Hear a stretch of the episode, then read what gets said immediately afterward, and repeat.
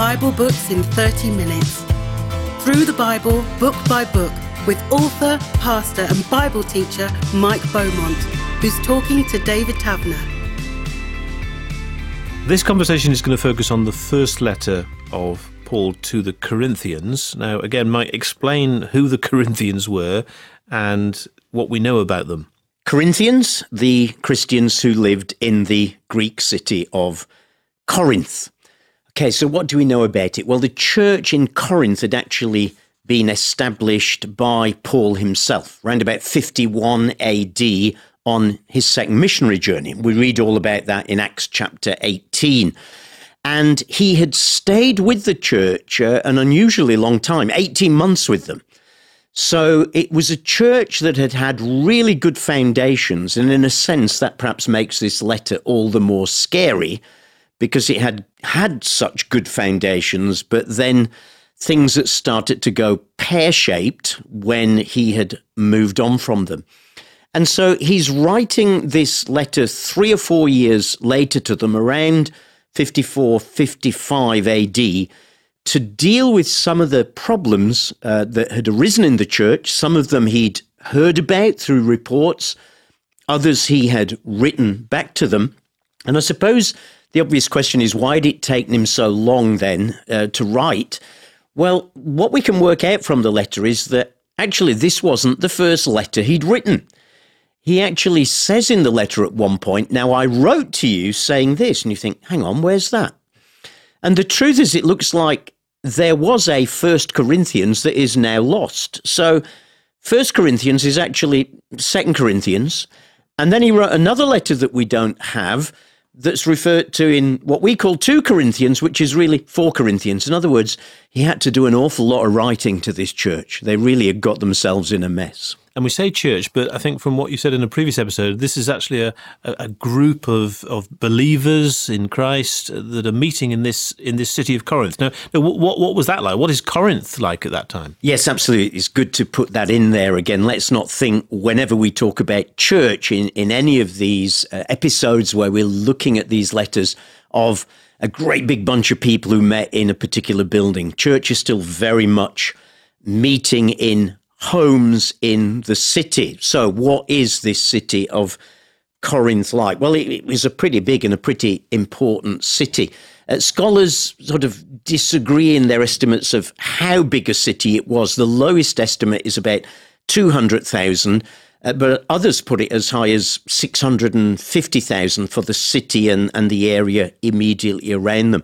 And it was situated on that really narrow strip of land between mainland Greece and, and what's called the Peloponnesian Peninsula, which is the bit with like fingers sticking out at the bottom of Greece. It's almost an island, but not quite. It's got this narrow strip of land linking it to the mainland. And Corinth sat on that. So that tells you immediately it was an important city, it was strategic, it actually had two ports, uh, one to its east, one to its west. And they'd even built a tramway between the two ports so that ships could come in on the one side, the goods be offloaded and carried across on this tramway to the port at the other side. And small boats even were hoisted out and put on the dolly itself and carried across. So it's a really big trading hub. So we've got to think of busy commerce, sailors, a lot of coming and going of sailors. And what did that mean in the ancient world? Well, it meant an awful lot of immorality. And that was heightened further by the fact that Corinth also was a center of uh, lots of uh, various religious expressions. And particularly, there was one temple to the goddess Aphrodite, the goddess of love. And in her temple, there were lots of temple prostitutes where you could actually go and your worship would involve going with one of these temple prostitutes. So take the mixture of what happened because of the commerce and what happened because of the religion, and you have got a, an incredibly mixed cultural city, and also with that, an awful lot of immorality going on in the culture roundabout. So Paul is writing to, to these these Christians, these new believers, then to try and help them with the problems they're facing. What are those problems then? Yeah, I mean that's absolutely right because I suppose if I sum it up in a nutshell, what's happened is uh, the whole of this letter is about the problem of contemporary cultural values creeping into the church. Now, the particular cultural issues were somewhat different from those that we face today, though some are still the same. So, this is a great letter to read to come to grips with God's perspective on letting cultural values creep into our church and shaping what we think and how we behave. So there's a whole number of, of issues have, have crept in here. I suppose we could sum up the whole thing for me as conflict and compromise. So there's conflict all about their leaders. Which is the best leader? Who is the best speaker? Who shows the most wisdom?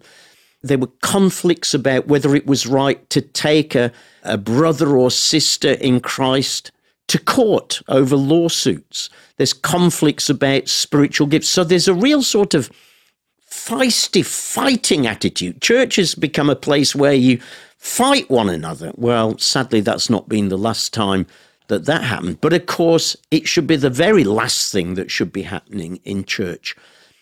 So there's conflict within, but there's also compromise with the culture from without. So some of the things he will touch on almost sound quite shocking to us. In chapter 5, there's an issue of incest in the church, which has not only been allowed to happen, but people are actually boastful and proud that they are so free in Jesus that this is how they can live. Chapter 6 deals with a whole list of sexually immoral behaviors, many of which are still pertinent today. Chapter 7 deals with the issue of marriage and singleness, and is it better to be married or better to be single? Still an issue that's around today. Chapter 8 is all about can I eat in pagan temples? Now, that's not a direct issue for us, but it's really about to what extent can I engage with the world out there and participate in what they are doing without influencing me? And where do I draw lines and say, I can't go any further? In chapter 11, there's this odd thing to us about whether women should wear head coverings or not. Again, a very cultural thing that was happening in their context. So, culture really is creeping in and while the gospel and our message always has to relate to our culture, and while we have to find language and pictures and points of identification to make the eternal gospel relevant in every culture and every generation, what we need to be careful of, this letter shows us, is beware of the culture coming in and so shaping our thinking and our practice that what we end up with is a hundred miles away from Jesus, which is where this bunch had ended up. Now, I guess Paul isn't saying to them, you have to cut yourself off from the world around you, because it sounds like they were inevitably, you know, embedded in that culture, that Greek culture, I guess, uh, to a large extent. So, so what is his advice? Paul is not an isolationist. He, he's not one of these people who believes that Christians should live in bubbles. For goodness sake, this was the apostle to the Gentiles. This was the guy who courageously went into all sorts of places with the message of the gospel. But he went in with a strength in the gospel and a strength in Jesus that saw him stand in them. So there are a whole number of ways, but one of the ones, even in chapter one, divisions have come into the church through allowing in this sort of cultural emphasis on wisdom and knowledge. Wisdom, knowledge, gnosis, it was called in Greek. It often meant secret knowledge. It often meant we'll let you into the secret knowledge if you join our club. I suppose an equivalent might be like Freemasonry today, where if you are invited to join, you're given the knowledge and then you work your way through it and get more and more knowledge that the outsiders aren't allowed to keep. Now, that sort of thinking was coming into the church. Corinth had got loads of sort of different teachers and philosophers based there with all their different schools and approaches. And they were often very partisan, opposed to one another. And that sort of attitude had spilled over into the church to the point where some of the Corinthians were saying, well, you know, I, am really for this guy. Maybe in our terms today, I really prefer it when David preaches. He really gets to the heart of it. Well, no, no, no, actually, I prefer Mike. He is much more Christ centered, whatever it might be. And we know how easy that is to slip into church today. And so Paul has to challenge them in chapter one that, for goodness sake, the only wisdom, the only knowledge that matters is Jesus. Not Paul, includes himself in this, not Peter, not Apollos or anyone else, but Jesus. And so he takes them back to the heart of the gospel. And that actually, while the culture around them is so based on clever wisdom, he says, Do you know what? God showed his wisdom through what? A cross. My goodness. Well, that's just stupid as far as both Jews and Greeks are concerned. To Jews, because anyone who hung on a cross was under a curse of God. To Greeks, because they would say, What, what on earth is this stupid message? And of course, it did seem so stupid in comparison to their so called clever Greek philosophy. And so he will tell them that to both Jews and Greeks, Christ is the power of God and the wisdom of God. You want to know God's power? You want to know God's wisdom? It's not through this school or that school of philosophy or this leader or that leader. It's in Jesus. For the foolishness of God is wiser than human wisdom. God on a bad day is wiser than the wisest human being. You've also described Corinth as a city with, how can I put it, lots of red light districts. yes. How does Paul advise them on dealing with temptation? Well, he he tells them first of all. I mean, they do have to be ruthless with it. And what was happening was this was. I think we have to understand this was so entrenched in the culture, whether it was through the sort of sailors and tradesmen that passed through, or whether it was because of this great temple of Aphrodite that dominated the city, that it was just seen as normal. And let's face it, the culture in which we live in the West in the 21st century sees sex as something completely normal. it, it is a it's often called a recreational activity, but that's not how the Bible sees it at all. It sees it as good, as a gift of God, but as something that God gives to, to build together one man and one woman together in life, in their relationship of marriage. And so at times he's quite ruthless about it. So in, in chapter five, where there's been the issue of the man who has had sexual relationships in an incestuous way, he tells the church quite simply to put them out of the church. In chapter six, he will remind them that while some of the Corinthians were saying, you know, well, everything's permissible for me now, I'm free.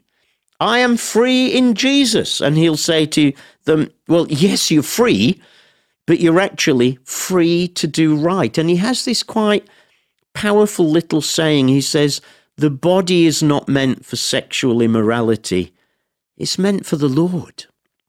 And so he does it both by challenge, reminding them what God says, but he also does it by appeal. He reminds them that their very bodies are temples of the Holy Spirit.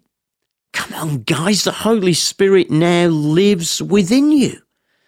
Are you going to take something that's holy like that and now go and give that body to some prostitute, whether in the red light district or in the temple? No, come on. Flee from sexual immorality, he will say to them. So, by warning, challenge, but also appeal, that we are temples of the Holy Spirit. And so we should be looking to use our bodies in ways that glorify God, not just that satisfy passing fleshly needs. It's just dawned on me that there's a particular chapter in this letter that will be read out at weddings very often. I think it's the 13th chapter. Yes, a really well known passage where Paul talks about love. And of course, now he's meaning something very, very different to the sexual love that had dominated the lives of so many of these people and that they were still allowing to carry on in their church. They were still saying, well, the culture does it around. You know, we've, we've got to keep up with culture. You know, I have heard that argument so many times still today.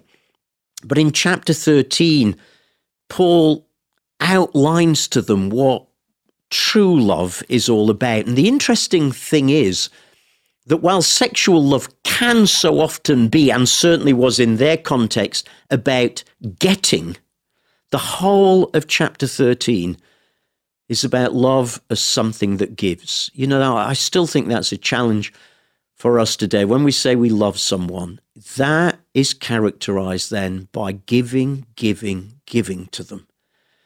In the trust that they too, if they love you, are going to give, give, give to you. And so he outlines what love is all about. There, there's these lovely verses where he says, Love is patient, love is kind, it does not envy, it does not boast. It is not proud, it is not rude, it is not self seeking, it's not easily angered, it keeps no record of wrongs. And you know what? To do all of those, you need at least one other person. I am the best person in the world at being patient with myself. I can be incredibly kind to myself. And I have never once envied myself. But, you know, put me with one other person, put me with you, David, and suddenly I have a challenge. And love is about giving. That's why it's so often read, as you said rightly, at Christian weddings. Because what the husband and wife are doing is entering a covenant where they are going to give themselves to one another. And it is in the giving of ourselves, in love to one another, that we truly find what love's all about, rather than the get, satisfy my needs now in the highly sexualized way that the Corinthians had been deceived into following their culture rather than following this way of Jesus, this more excellent way, as Paul sums it up in chapter 13. I think as we've looked at all these different books of the Bible, we've stopped sometimes and realize that there are certain sections where there's an emphasis, where there's more time spent on, on a particular topic. And is it true that Paul spends quite a bit of time on, on the gifts of the Holy Spirit in this letter? Yes, absolutely. Chapters 12 to 14, he gives to this whole issue of the gifts of the Holy Spirit. Now, wh- why does he give such a lot of time to this? Well, it's because they weren't getting it right. Again, they were getting very worldly. It was very me centered. So their use of the gifts were all about me and what I get out of it and how I feel when I use my gift. And so, what Paul wants to do, and, and this is interesting, never once does he say to this church where they, they'd really messed up in their use of gifts, never once does he say, now stop it, stop it, stop it. That's enough of this gift stuff. You know, you, we really don't need this anymore. The church doesn't need this. We're established now. No he encourages them that, you know, they really are using the gifts of the Holy Spirit. But what he does is he corrects how they are using it. And just as we were talking about love being for the other, so he makes clear in these chapters that the use of gifts is for the good of the other and not for the good of me. So he'll use, he's got a really powerful illustration in chapter 12 of the church being like a, a human body. And so he outlines how, you know, come on, look at your own body. You know, it's not just got one part, it's not all a mouth, is it? Or not all eyes. You actually need all the different parts. And actually, some of the parts that at first sight seem a little bit less important turn out to be more important than others. And just as the human body needs all these parts, and all these parts are equally essential, So it is with you, he says. Now you are the body of Christ, and each one of you are a part in it. So he's using this picture to bring home to them that there's no one gift more important than the others. All of them are needed. There's no one person more important than the other. Every single person and every single gift is needed if the church is going to be what Jesus wants them to be. Just clarify what the gifts of the Holy Spirit are. Well, I need to say that there are several lists of gifts of the Spirit. They're not just here in 1 Corinthians 12. We also get a list in Ephesians 4. And in Romans chapter 12, we get passing references to gifts. For example, here's a gift that not many people ask for. But in chapter 7 of 1 Corinthians, he talks about the gift, same word, the charisma, the gift of the Spirit of celibacy, of staying single for Jesus' sake. But the gifts that he talks about here in chapter 12, uh, he lists a number of them, and he talks about the gift or the word of wisdom, uh, a word of knowledge, faith, gifts of healing, the ability to work miracles, prophecy, discerning between different spirits, the ability to speak in tongues, a Holy Spirit given language, and the ability to interpret those tongues. I'm interested in the choice of the word gifts. Yeah, it, it, you know, and sometimes we hone in on that. And in fact, Paul talks in chapter 12 and verse 4. He says there are different kinds of gifts. That's the word charisma that many of us will be familiar with, but the same spirit. There are different kinds of service diakonia, but the same Lord. There are different kinds of working, energemata. So, three different Greek words to describe the same thing. These are gifts the Holy Spirit gives, and they're His working through us, but the purpose is service. So, uh, gifts are these things that drop out of heaven? Well, do you know what? Sometimes they are. Sometimes they simply come out of heaven. So let's take one example for someone who is able to uh, speak in the Holy Spirit language, in the gift of tongues. You know, one moment they don't have it, the next moment they do. But some of these gifts are also part of who God has made us and what growing us in life. So the gift of Holy Spirit wisdom. This is not just ordinary wisdom, it's that sort of supernatural wisdom that's needed just at that moment to help make the right decision. Like when James stood up in the Council of Jerusalem in Acts 15, there are two different views and they're not sure what to do. And James stands up and says, This is what I think. And everybody says, You got it. He had a Holy Spirit gift of wisdom there. But it may have been that that wisdom had been growing in him throughout his life. I know that one of my gifts is the gift of teaching, not listed here in this, but talked about in Ephesians 4.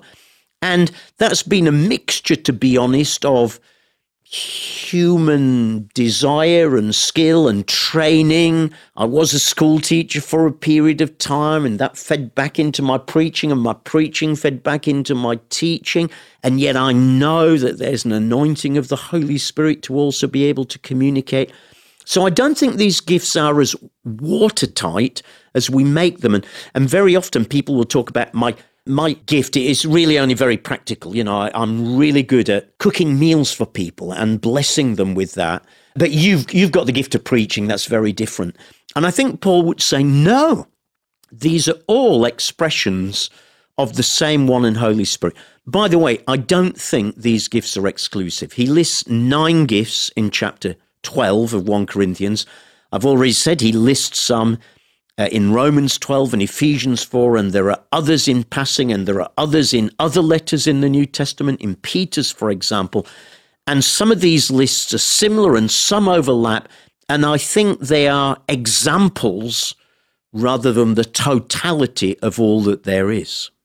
And presumably, in a sense, these gifts are if you like, the oil to make the whole thing work in the church and the way the church uh, connects with its community. Yeah, that's a really good picture, David, there, the oil that makes things work. Because, you know, without these gifts, without without Christ's gifts to us through the Holy Spirit, really, how different are we to the Rotary Club down the street? The Rotary Club does some great stuff into the community and other groups like that. They make real impact in the community. So, what is it that we have that makes what we do different?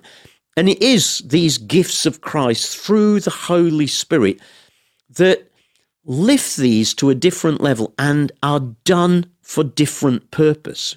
Because, of course, while all these gifts are there for the good of the church, that's not the end product in itself. The church is there in order to share the gospel of Christ.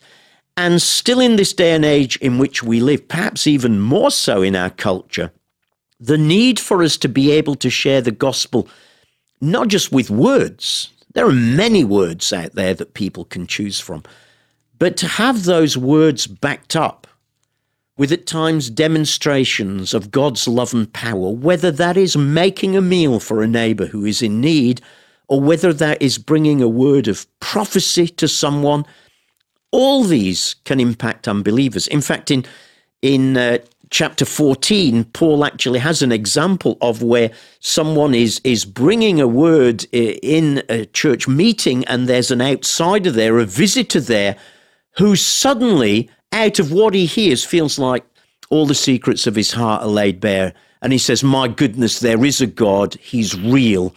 What do I need to do to be saved?" And I've actually experienced that today, where people have come into a church meeting for the first time ever and someone has had uh, what we call a word of knowledge, knowing something about someone that they couldn't have known in any way other than through the Holy Spirit. And it's almost like they had read that person's diary. And this person has said, My goodness, that's me. How did you know that? And you're able to say, Well, it was the Spirit of Jesus who told us. And He told us that because He knows you and He loves you and He wants to share life with you. So don't just think of these gifts in terms of using them in your home group or in your church. These are gifts for out there in the world to be able to help us impact that world with the gospel of Jesus. Just as we conclude, I'm struck by the way in which this is it seems a very personal letter from Paul to you know real people that were dealing with real issues I, I, suspect he names certain people as well. You know, this isn't just Paul on his own and this sort of uh, anonymous uh, group of believers. No, I mean, he feels passionately about them. Remember, he had established this church.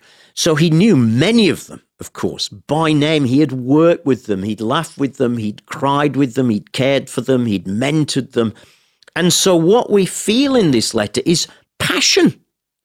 And, you know, as you're reading this letter, look for his passion, at times his outrage with them, like in chapter 5, where they're allowing behavior that he says even the world wouldn't accept was all right. And, and you're saying you're so free in Jesus, you can accept it. So there is great passion in this letter.